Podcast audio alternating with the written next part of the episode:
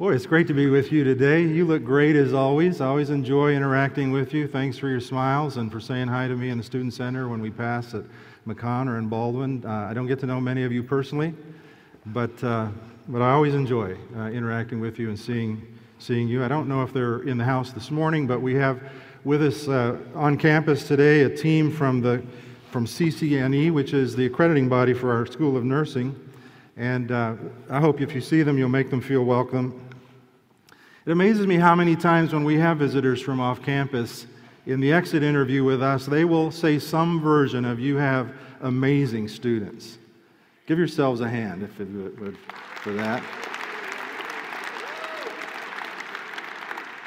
And I genuinely want to thank you for the character that you bring to Indiana Wesleyan University. You are our institution. You are our college here. And it's just great to see how God lives in you and works through you in so many ways. I just want to, in a moment, we're going to focus our thoughts on Jeremiah chapter 29. If you have a Bible text with you, either a paper one or a digital one, you might want to turn there and be ready. In a moment, we're going to read some verses from Jeremiah chapter 29. But I want to take a moment and just recognize some people that I think deserve recognition. Would you just give a hand to Al Pritchard and Dulas for their work with Girl Rising and all of this human trafficking? Their interest and passion in focusing our attention on the human trafficking issue is great. Thanks, Al, and all of you working on that.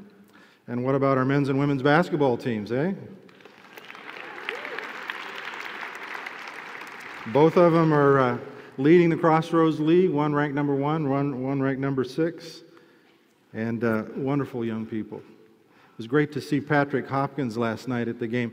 Any of you upperclassmen remember Patrick? Big guy in the middle. Star of our teams, great player.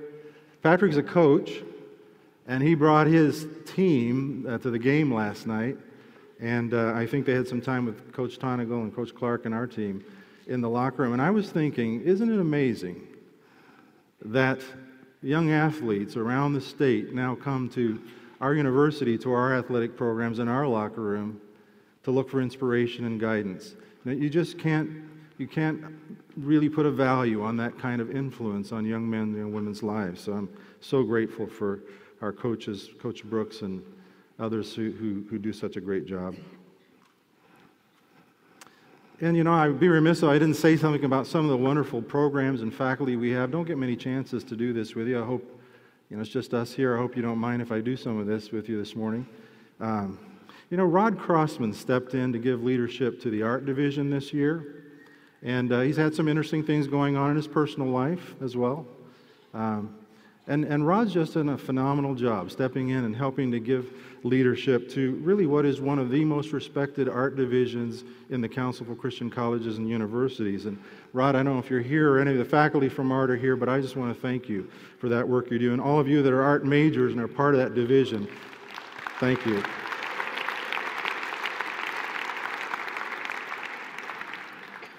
I am always grateful and thankful for Todd Guy and the music division, the chorale, and the phenomenal work that they do. You may not be aware of this, but one of the fastest growing majors at Indiana Wesleyan University is exercise science, and I want to give a shout out to Profs Cook and Williams for their work in exercise science. Really a lot of growing major here. You may not know something else that's going on. Three of our professors, Doherty, Steenberg, and Runyon, have created a really fascinating cutting-edge app that helps us to understand and measure the behavior associated with our discipleship. It's really amazing. I've never seen anything like it. And I remember when they came and sat down with me in the office and said, "We think we might want to do this. We want to kind of create a company to do this. Is that okay? Can we do that at Indiana Wesleyan University?" And I said, "Absolutely. God's given you that vision and the ability to do that. Go for it." So they have their company up and running. I don't know if they're making any money. I don't think so. But but it's really an amazing thing they're doing, and I just want to salute them for their innovation and creativity. Would you give those guys a hand?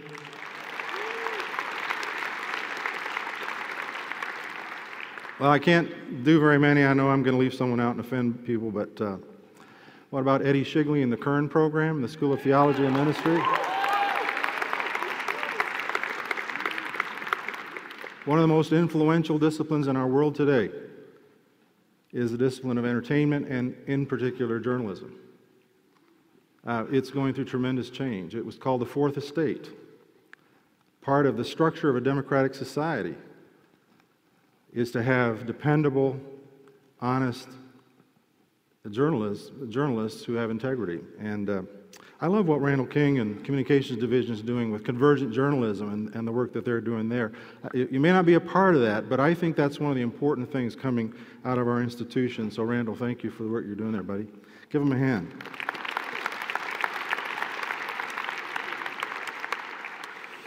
And finally, for this part, let's see, I got to read this clock here. I think I have 21 minutes, right? Okay. You know, I've been around IW now for 20-some years, and I've seen student governments come and go. And I just want to give a very genuine, heartfelt thanks to Tim Skirlock and the Student Government Association. I don't know that I've ever seen a more active and effective Student Government Association than Tim and his crew. I hope you'll be a part of the discussion panel tonight, the 6th discussion panel on race relations, a very important topic in this particular week that we have. And so Tim, if you're here right now, and those of you as a part of SGA, I just want to thank you so much for the way that you're conducting student government this year and actually the last couple of years. You're doing a phenomenal job. Thank you so much.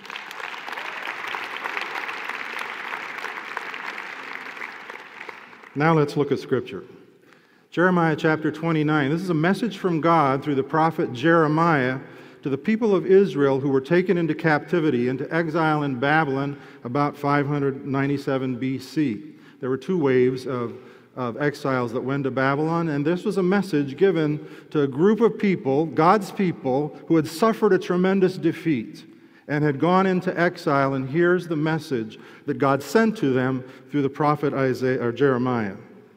This is what the Lord Almighty, the God of Israel, says to all those I carried into exile from Jerusalem to Babylon. Build houses and settle down. Plant gardens and eat what they produce. Marry and have sons and daughters. Find wives for your sons and give your daughters in marriage, so that they too may have sons and daughters. Increase in number there, don't decrease. Also, seek the peace and prosperity of the city to which I have carried you into exile. Pray to the Lord for it, because if it prospers, you too will prosper. Yes, this is what the Lord Almighty, the God of Israel, says. Do not let the prophets and diviners among you deceive you. Do not listen to the dreams you encourage them to have. They're prophesying lies to you in my name. I have not sent them, declares the Lord. This is what the Lord says. When 70 years are complete for Babylon, I will come to you and fulfill my gracious promise to bring you back to this place. For I know the plans I have for you, declares the Lord. Plans to prosper you and not to harm you. Plans to give you hope and a future. Then you will call upon me and come and pray to me, and I will listen to you. You will seek me and find me when you seek me with all your heart. I will be found by you, declares the Lord, and I will bring you back from captivity. My daughter Kristen discovered along her journey after graduating from IWU here that God had called her to a writing ministry. You might remember, Kristen was here last year and spoke in chapel. She talked about her journey. She and her husband, after graduation, moved to California and lived there for about a decade. And in that process of discovering that she wasn't really called to work in Hollywood as a missionary to Hollywood, if you will, that God had gifted her and given her the ability with words to write. And part of that was honed here with Mary Brown and tremendous mentorship that Mary has given to her all through these years, a wonderful, wonderful faculty member. But in that process, Kristen realized that she was called to write. So she set out to find a master's program that would help her prepare and hone her skill. She settled on a program at Antioch University LA, a Master of Fine Arts in Creative Nonfiction. Now, you have to understand something. Antioch University, the home campus back then, was in Ohio. And to put it politely, Antioch University is one of the most liberal universities that you would ever have anywhere in the United States.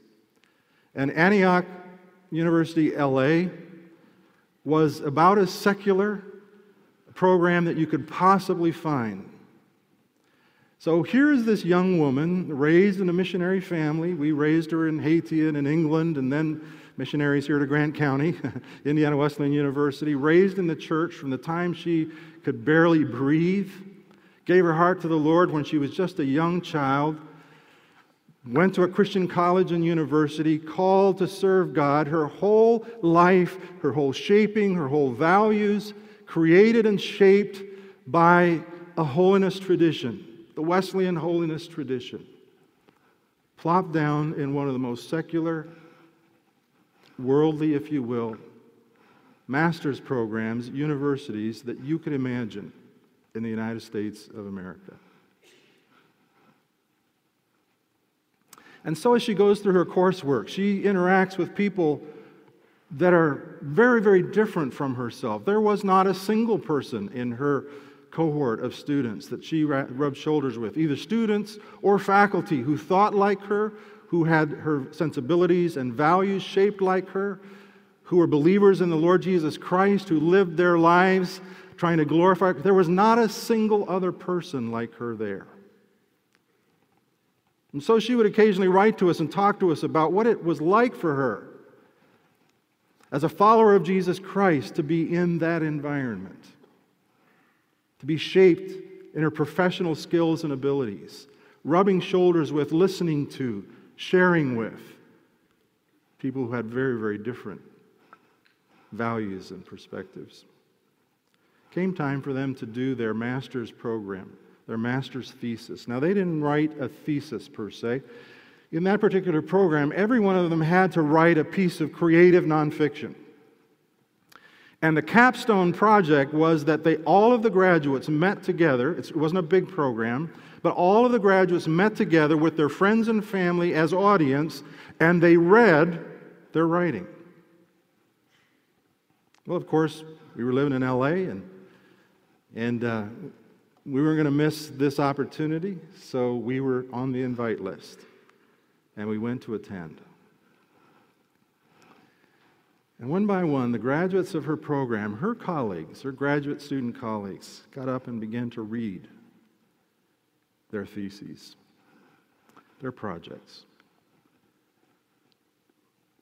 And I don't know any other way to say it, but just to say that little by little, as we listen to this, the only way I can say it is this outpouring of brokenness, of vulgarity, of violence, of darkness that flowed from the words and the heart of these students. It was as though a darkness began to settle on the room. It almost felt like a physical darkness to me.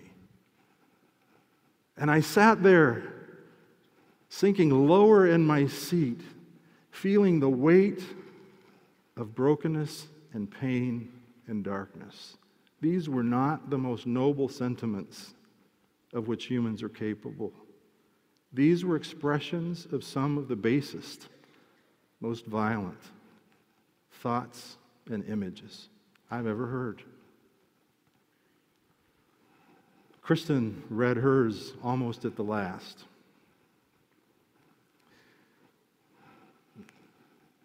She got up and started to read. She read about growing up in the church. She told her story about being a missionary kid, about her friends in Haiti, Chantal and Rite. She talked about formative teenage years in Afro-Caribbean churches in England, when all of her friends and colleagues were Black British or African British folks. She talked about her love affair with Jesus Christ. She talked about the difficulties of being a Christian. She talked about her arguments with the church. And woven through this story that Kristen read was this authentic testimony of someone whose life had been shaped in an environment where she met Jesus, where she grew up in the church with all of its difficulties and its warts, but in that found a meaning and a purpose and a joy and a light. And I kid you not, as we sat there and listened, it felt to me like from the edges of the room, light began to seep back in to that place. When she finished, there was a completely different atmosphere in the room. And I thought, yeah, that's what Christians do.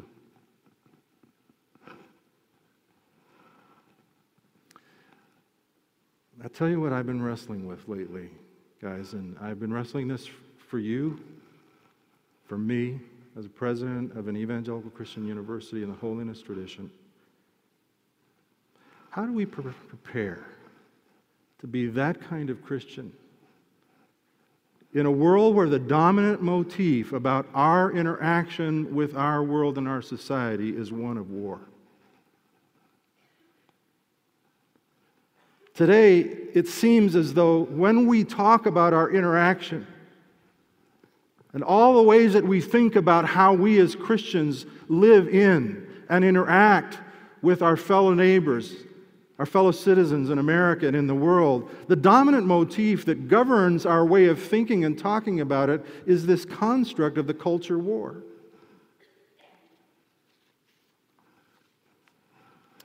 James Davison Hunter wrote a book that said it well. He said, culture wars, the struggle to control the family, art, education, law, politics, and America. In America. It seems that everywhere we turn, our identity, our focus, our witness, our conversation, our questions have to do with this consuming metaphor of a culture war. I don't have time this morning to talk about the history of the culture war. But it's focused our attention in a certain way. It's made us think in a certain way about the kind of role we have. Now, these are important issues that are under discussion. But I fear that we are now so deeply enmeshed with a particular metaphor, a particular way of thinking, that it has consumed our imagination. I find myself asking questions like this. Who are we as followers of Jesus Christ? Who really are we in a society that thinks of these moral issues in this way? How are we supposed to live our lives in a society like this one? What's the role of a Christian university? How should we interact in this society? I'm uneasy that this way of thinking about it, this war way of thinking about it, inevitably makes me look at other people as potential enemies. I read their words and their actions as actions of enemies rather than fellow creatures created by our Heavenly Father, meant to live together here to create the best society we can create. And I have to admit, I struggle. How do I share the gospel of Jesus Christ, the good news of salvation in Christ, when I view my neighbor as an enemy in a culture war, when I'm on guard against them?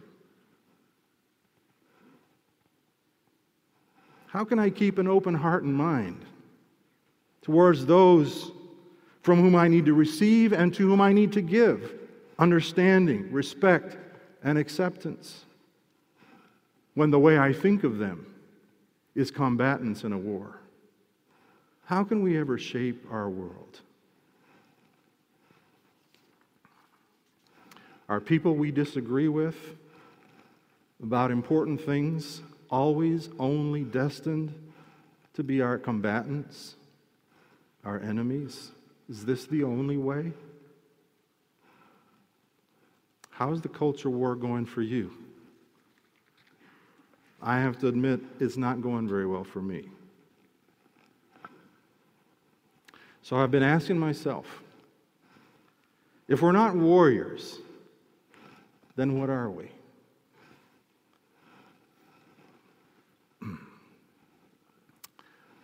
This matters a lot for us. It matters a lot for me as president of your university, how you think of yourself when you leave here. What are we preparing you to be? Well, I'd like to make a suggestion of a different way of thinking. What if we were to think of ourselves not as warriors, but as ambassadors? How might it change the way we think of ourselves and our interaction in society if we thought of ourselves as citizens of the kingdom of heaven, sent to live for a time in a far country, a troubled country to be sure, that's forgotten what heaven is like, a passionate, fierce, sometimes violent country, but also a beautiful country full of wonderful people, highly loved and valued by Jesus Christ. What if we thought of ourselves as ambassadors of the heavenly kingdom living in this country? For the past several years, literally, I've been thinking about the people in the Bible, the experience of these people, when they were clearly not in control of their circumstances, when they were sent to live in a far country.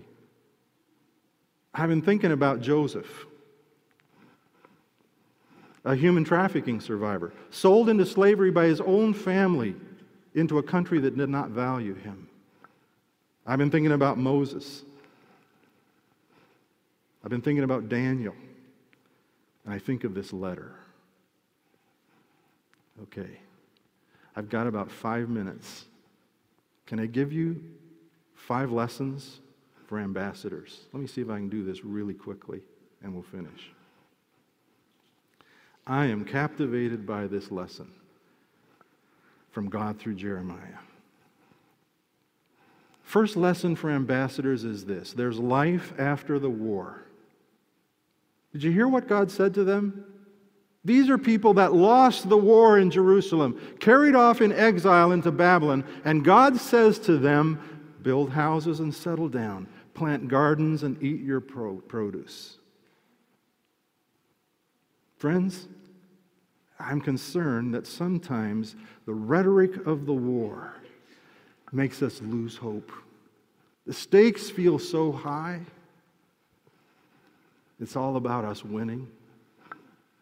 I want to tell you, in God's way of thinking for ambassadors, there's life after the war. Settle down, live in the land, plant your gardens, wherever God leads you. God's preparing us to live beside people who are not just like ourselves. We won't always feel at home. There will be ambiguities. There'll be times when we won't know quite what to say. But this is where we're called to build houses and settle down and grow gardens. This is where we're called. Second lesson, take care of your community of faith. In verse 6, God's message to them is, marry, have sons and daughters. Make sure your kids get married so you have grandkids.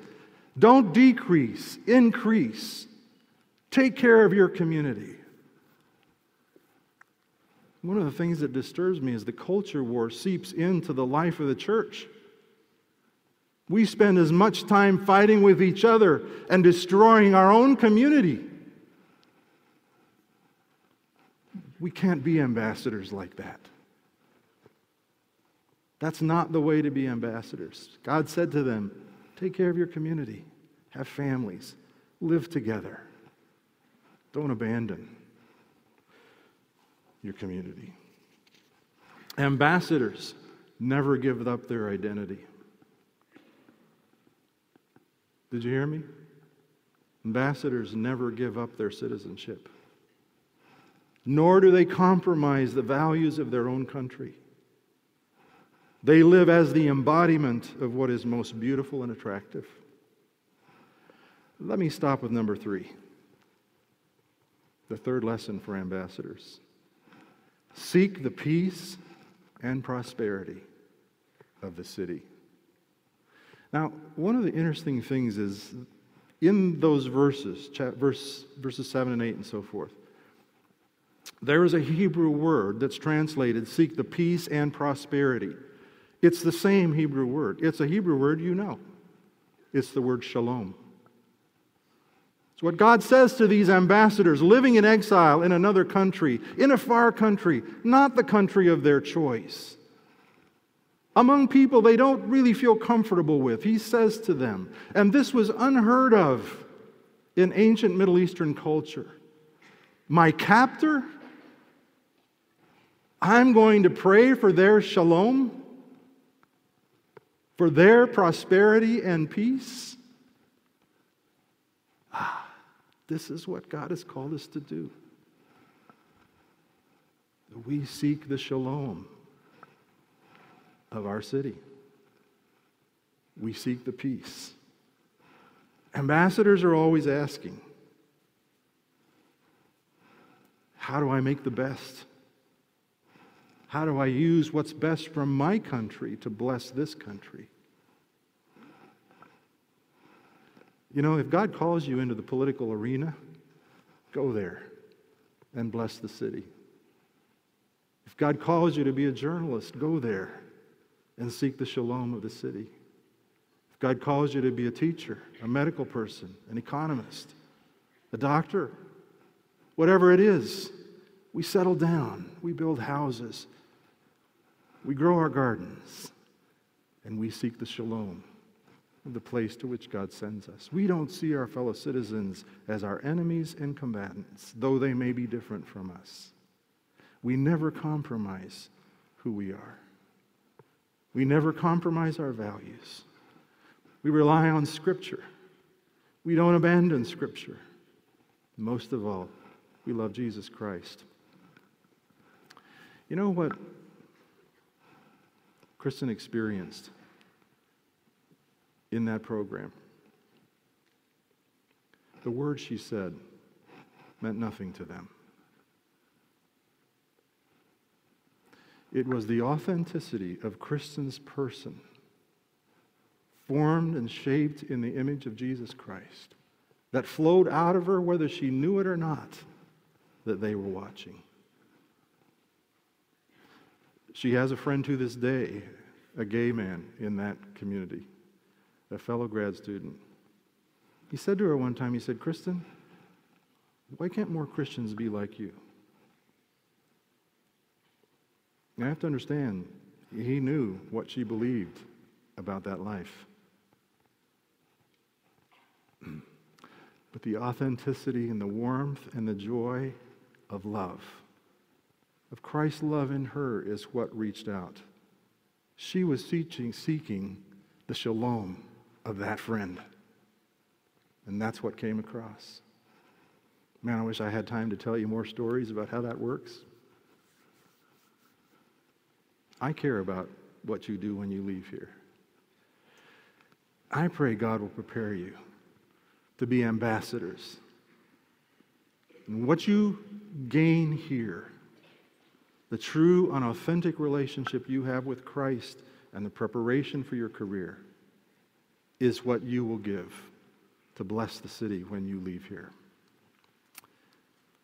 Father, thank you for the word of Scripture to our hearts. I pray your blessing on these men and women. Make them ambassadors for your grace and your glory. May truly together we seek the shalom of the city where you place us. In Jesus' name we pray. Amen. God bless you.